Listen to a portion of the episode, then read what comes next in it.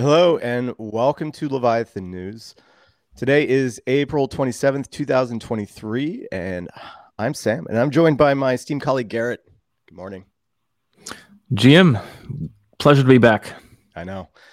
Yesterday was a crazy day. Honestly, price action in the market has been some of the wildest that we've seen in months, with the price of Bitcoin rapidly moving between highs of uh, where did it make yesterday? Highs of about 30,000 all the way down to 27,000.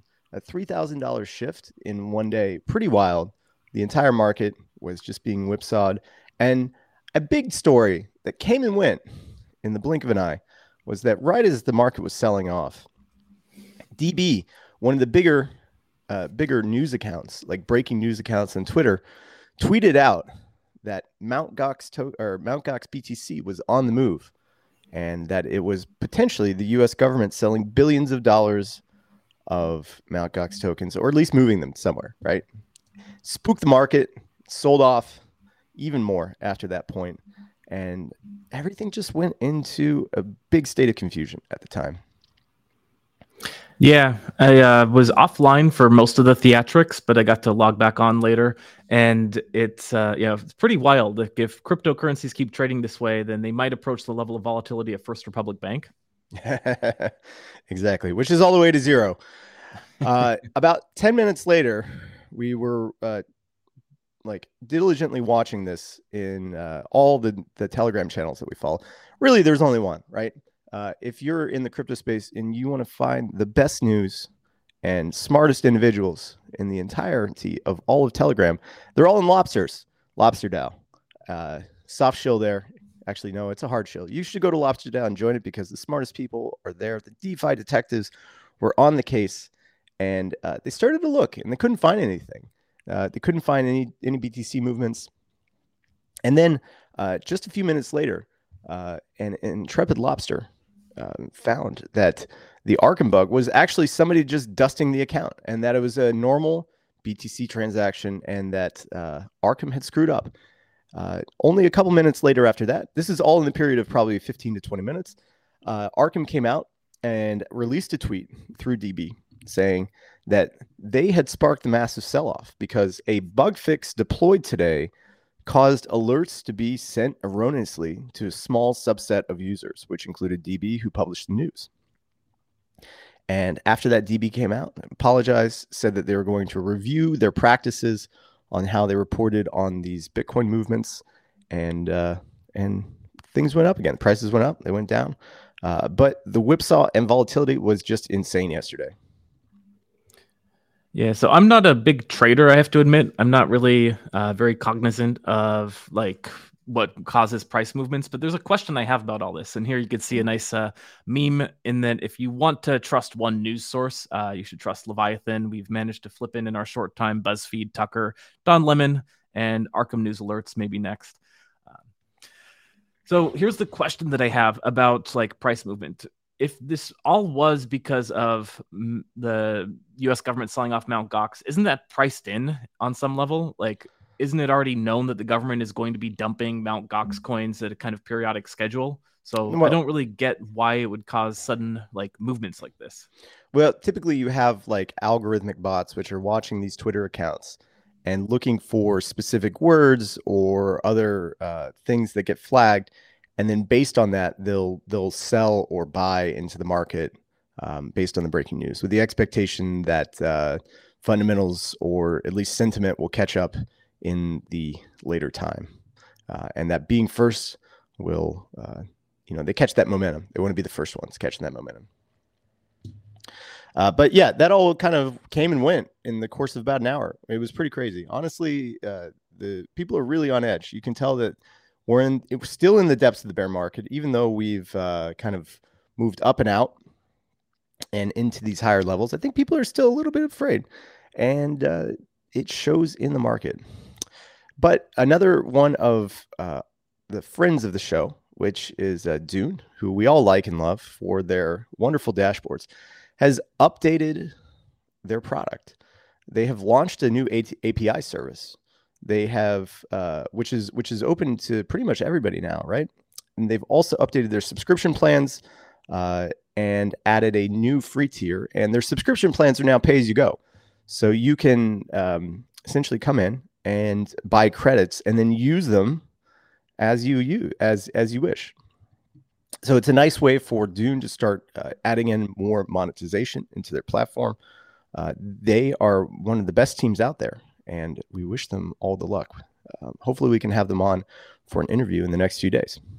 Yeah, I have to admit, I'm pretty excited about this. Um, in that I have played some with Dune's SQL service, and that you can kind of like make these like uh, dashboards where you're like able to visualize data. Um, and it's really robust and really good. But I found that I never actually ended up using Dune all that often, uh, just because like making a nice visualization is one thing, but I'm always more interested in, in exporting the data. Uh, mm-hmm. Uh, but seems they've been listening. So right here they mentioned that pay as you go service for API data export. I would use that. So that's uh, really exciting to see. Uh, I also, um, yeah, I'll just be interested to see if we can get someone from Dune on here to talk a bit more about what they uh, what they're planning because I'm pretty excited for where they're going to go. Yeah. So what's what's cool if you can bring that back up, uh, Gerrit. Mm-hmm. So the, the free tier actually they sunsetted their $69 a month tier and now there's a free tier and the free tier provides uh, 10 private queries uh, and a private dashboard and a handful of CVS or CSV downloads. Um, can you go down a little bit? Uh, just a little bit. Yep, here we go. So you don't have to pay. So you can get an initial experience, maybe build one dashboard, and uh, the free experience also comes with 2,500 credits and includes API access. So that is pretty awesome. You know, gets you hooked. The data flows. The data must flow, and uh, hopefully we'll bring more builders into into Dune because uh, it is quite difficult and hard to build these dashboards, and they also have to be maintained as well too because things change. And uh, and this is great. This is going to hopefully expand the reach. Yeah, I can't tell you how many times I wanted to like uh, whenever I need to do some on-chain digging, really wanted to do it using kind of Dune's interface. So I can definitely count myself among those who are planning to significantly up their Dune development. Mm-hmm. And in other news, Ethereum LSD TVL has flipped uh, Dex TVL. So the amount of TVL that's staked through providers like Lido or Frax ETH or Rocket Pool has flipped the amount of ETH or TVL that's on DEXs. So like all the TVL that's on Uniswap uh, or Curve or anywhere else. And that's uh, quite significant actually because that represents uh, a significant amount. It's $18 billion that has been added into LSDs over a short amount of time. Yeah, I feel like you've got to be particularly excited about this regarding Frax ETH. Very excited, yes. Uh, Frax has been growing probably 20 to 30% month on month. Uh, I believe it has the best incentive structure, and uh, you know, oh, I'm I'm very biased in this, but uh, I think the LSD space is going to be the narrative of 2023 and 2024 as we start to push from 10% all the way up to 30 to 40% uh, e staked. And uh, yeah, obviously, Frax has a huge exposure to that as well as to the DEX world. Um, also, I feel like a lot of the big Dexes will have a little bit of exposure to both narratives. Curve is, of course, you know, pursuing a lot of the uh, the DEX trading with the recent release of TriCrypto NG. Uh, but it still has a fair amount of influence within the LSD space, just because so many of the LSDs trade heavily on Curve. So, also expanding the reach is Franklin Templeton, which is adding a on-chain U.S. government money fund to Polygon, and this is going to uh, essentially add uh, a product called FOBXX, and it's the first U.S. registered mutual fund that uses a public blockchain to process transactions and record share ownership. Um, you know, everybody's talked about RWAs on or or just you know TradFi assets coming onto blockchains, and uh, this is one of the first ones uh, launched by a, a, big player. Franklin Templeton is huge, um, and uh, it's nice to see them being added to the space. So previously this was on Stellar, and now it's uh, being moved over to Polygon because I don't think many people are on Stellar, but there's a whole heck of a lot of people on Poly. And boy, hats off to the Polygon biz dev team. Absolutely the best in the business. They've done such an amazing job of getting companies that are interested in dipping their toe into cryptocurrencies onto Polygon. Uh, so I can't help but think that a fair number of those, once they see some level of success on Polygon, just decide that they have to go whole hog onto Ethereum because that's where the real money is. And uh, you know, the perfect use case for these on-chain government money market funds is actually for people that live in countries where inflation is very high and they don't have access to dollars very well. And this is going to be an issue that's going to be, uh, I think, at the forefront of a lot of what's happening on crypto uh, for the next few years.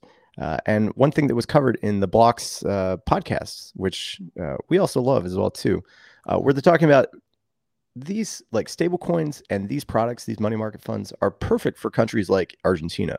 But at the same time, while Argentina is the perfect use case, you have a IMF, which is pushing them to uh, take an anti-crypto stance in the name of preventing money laundering. Because if everyone is selling their home currencies uh, for these U.S. dollars, it means that inflation will just continue and continue and continue. Um, but you know, at some point, people are going to come to the realization that the dollar is the best asset for uh, to to hold and to use for payments and for everything else. And the stable coins are just going to keep on prospering. So, but enough of stablecoin maximalism. Yeah.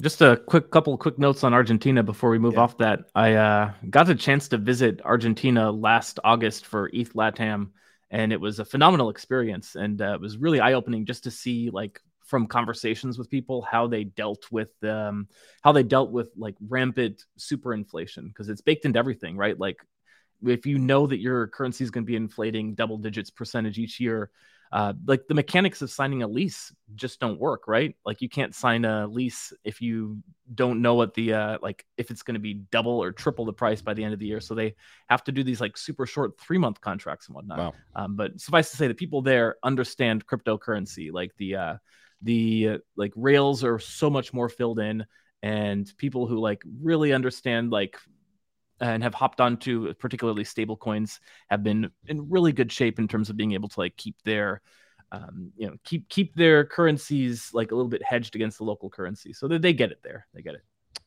Yeah. So uh, one of the um, best uh, introductions to uh, crypto and DeFi that I can recommend is a talk that Mariano, Mariano Conti gave uh, at uh, DevCon 5 uh, several years back, where he gave a, a discussion on living on DeFi, how I survive Argentina's 50% inflation rate. And this was given three years ago at the beginning of DeFi summer. And he uh, just talked about how the way that he was escaping Argentina's inflation was by buying ETH through the uh, different shops that you could go down there, the different exchanges. And then he would use the ETH to then mint DAI or swap into DAI and uh, then he would have dollar exposure. And it was the best way that he felt to protect himself against what was happening in Argentina with their extremely high inflation. Yeah, the one sad thing is because they're so savvy on stablecoins, they were heavily exposed to the UST collapse. So they were still pretty much reeling from that when I was there. You know, if uh, on on the on the Terra collapse, uh, yeah, that does make sense, right? I guess yeah, Terra is is going to be knock on effects for years as as that happens. But we have a new wave of stablecoins coming, uh, and also some incumbents trying to establish their place. One of those being USDC, but they have been taking some hits recently.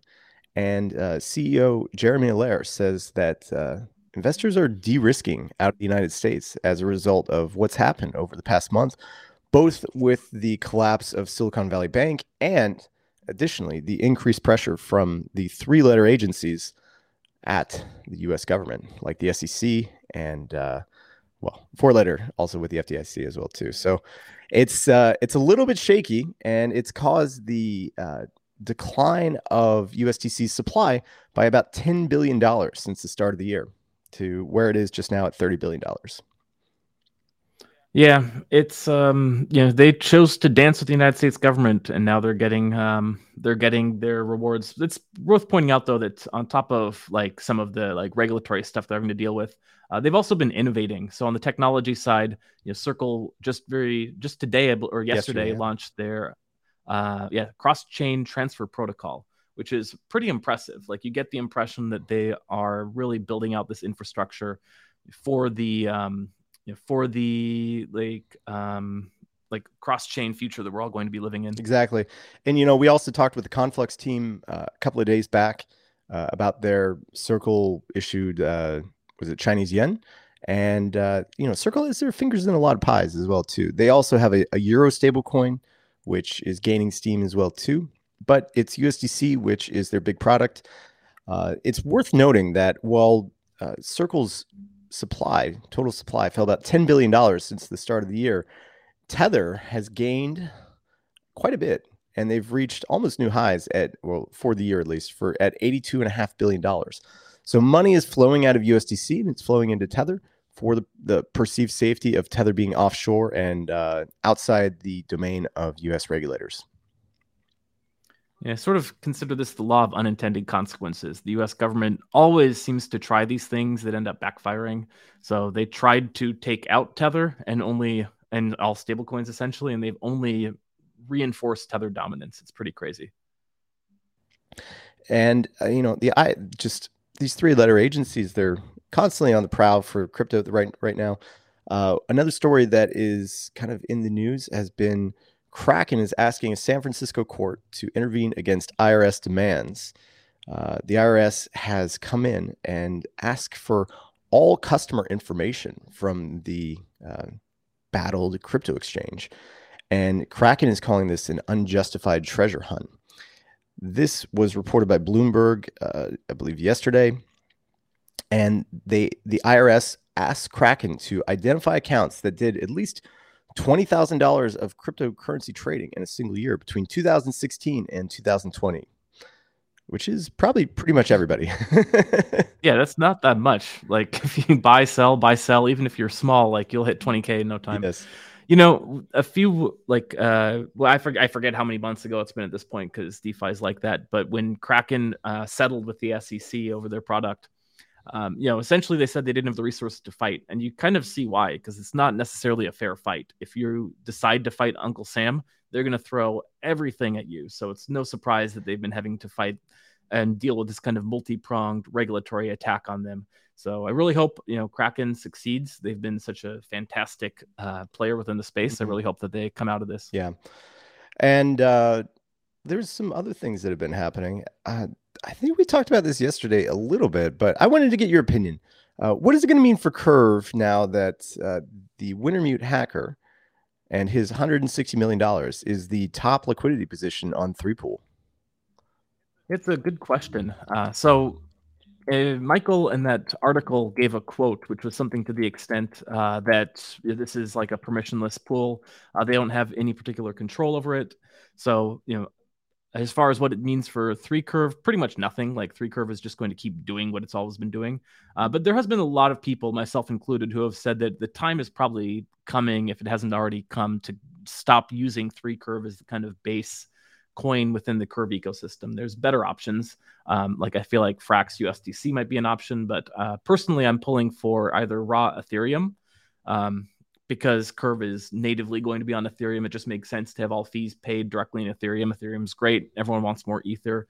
Uh, it's you know, if you're just a small player, like you could consider that like gas refunds for using Curve, or you could actually like compound and get a lot of Ethereum if you're a whale. Uh, the other thing that might be interesting is Curve USD, but I think we need to wait for that launch, which is never going to happen. Uh, so always on the always on the in the future, Curve USD, just win, win, win, win, win. Um, the curved sticker packs in the Telegram group are actually some of the best. Uh, uh, but it hundred percent. I think that's uh, I think that's um, uh, what's his name, Mr. Block, that did those. But it is a issue because uh, institutional funds will definitely think twice about putting their funds uh, to commingle, as you would say, uh, with the Wintermute hacker in the three pool. Uh, I believe that this could be a uh, driving a lot of sentiment shift into two of the other dollar-based base pools, which would be uh, Frax USDC, which is the first uh, Frax BP, and then the second one, which was Frax and USDP, also known as Frax PP, uh, which was launched uh, just, I believe, within two weeks and mm-hmm. has uh, gained $100 million during that time. So there are other options. And Uh, with the addition of Curve USD that's coming at some point in the future, I think we might see the end of three pool. Yeah, I certainly hope so. Now, I kind of wonder what the hacker's strategy is because I don't particularly see any way that they could off ramp the funds. Like if they try and off ramp to Tether or USDC or DAI, like I feel like uh, you know, DAI basically being just wrapped USDC. Um, I don't think they'll have any like plan to redeem those, and those could get frozen pretty quickly if they tried to move. So even though like the funds may be kind of temporarily safe, I don't feel like the Wintermute hacker may get away with it. Yeah, he'd have to pull everything out as DAI, right? I mean, that's the only thing you could do, and then you're kind of stuck. You'd have to swap the DAI to ETH or something. It's it's it's right. all you know, liquidity issues. And if it goes right? to a centralized exchange to cash out, like that's never gonna never gonna work. Well, I, I, don't think the centralized exchanges are in the business of serving North Koreans. Um, that's fair. Yes. That's fair.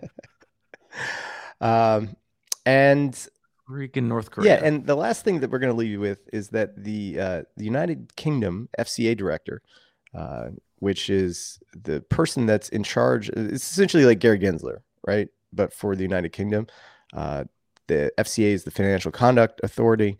Uh, the woman, Sarah Pritchard, said that crypto is no longer seen as, seen as an anti-establishment rebellion asset that it was 10 years ago, and now it's becoming more widespread and uh, that their agency is open to uh, innovation, which is a little bit strange, right? Because uh, I still think that crypto has some roots of being a anti-establishment rebellion asset. I mean, obviously North Koreans can buy and own it. Uh, so I don't know. Is crypto becoming nicer um, and kinder at this point? In my opinion, crypto has kind of become large enough that it can contain multitudes. So I think that there's still a place within cryptocurrency for the uh, anti-establishment types. Like I feel like a lot of them trend towards Bitcoin because mm-hmm. Bitcoin is kind of like the wartime asset, the most heavily political of it. Um, the Ethereum community has kind of evolved second, and they're all uh, Ethereum also, of course, like especially among the core devs, has a you know, fairly rock star approach to um, you know being a I don't necessarily want to say necessarily like anti-establishment rebellion asset, but the uh, the Ethereum core devs are pretty based. Um, but within it, you also see like a lot of NFT people who are just not at all like anti-establishment or political. They just want to flip monkey JPEGs, and there's room for them too.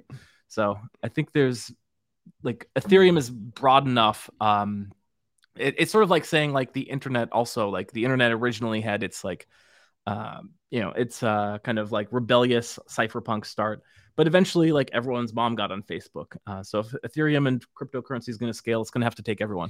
Yeah. Additionally, the NSA learned how to how to tag and track everybody as well too, which they've done with crypto at this point with many tracking agencies that they have. So, uh, I mean, yeah, ultimately, governments are going to like the traceability of everything. Exactly. So that's why they want to get their CBDC. Exactly. So uh, if you're out there, just assume that all your transactions are being monitored and uh, there is no more uh, tornado cash. So, uh, you know, unless you're you know, wanting to be associated with the North Koreans. You know, just don't just don't mix your just don't mix your assets.